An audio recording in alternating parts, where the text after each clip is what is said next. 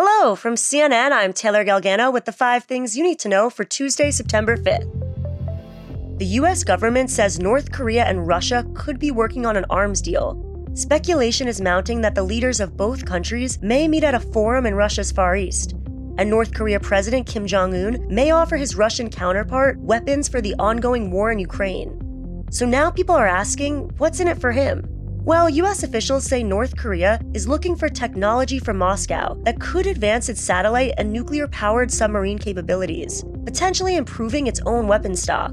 CNN's Paula Hancocks has more both sides do stand to get a fair bit out of any potential arms deal. And of course, it's not just militarily, it's also politically. Kim Jong un moving closer uh, to Russia allows him to counter the influence that China has when it comes to North Korea.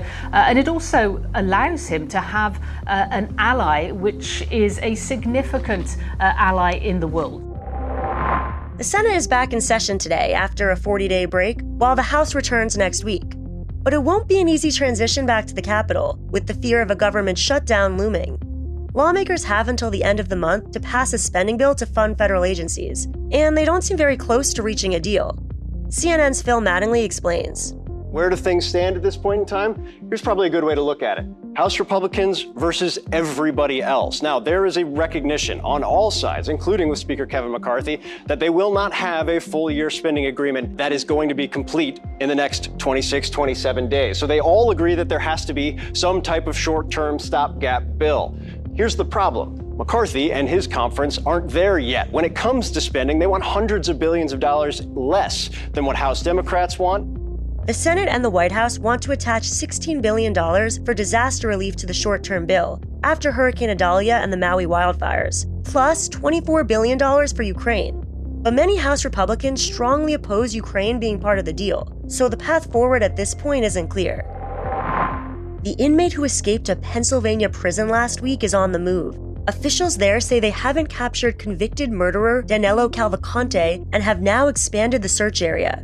Police have also released new security camera images this morning, showing he was at a popular tourist attraction last night, south of where the previously established perimeter was. Early this morning, we were notified by security at Longwood Gardens that they had trail camera photos taken on their property, which appear to be Cavalcante. Two school districts in the area announced they will be closed today after authorities said the manhunt had widened. Cavalcante was convicted of first degree murder last month for killing his former girlfriend and sentenced to life without parole. Relief is in sight for people sweltering in the Midwest. While temperatures will stay high in the upper Midwest today, a cold front is expected to move through the whole region tomorrow and Thursday, bringing storms and knocking temperatures down by 10 to 20 degrees. But people in the Northeast won't be so lucky, with the record breaking heat expanding into the area today. The National Weather Service is predicting some areas around Washington and Baltimore could see temperatures reach 100 degrees for the first time in several years, and the first time in September in several decades. Coming up, the popular weight loss drug Wegovy is in high demand. More on that next. Hey, welcome back. Novo Nordisk says it can't keep up with the demand for its popular weight loss drug Wegovy. There's more than 100 million Americans uh, living with a BMI of above 30, and many of those would like to be on treatment. We are just uh, scratching the surface. That was the company's CEO.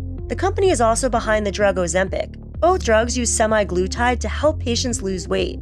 But Novo Nordisk has actually had to limit the amount of Wegovy starter doses it's giving out to ensure that patients already on the drug can keep taking it.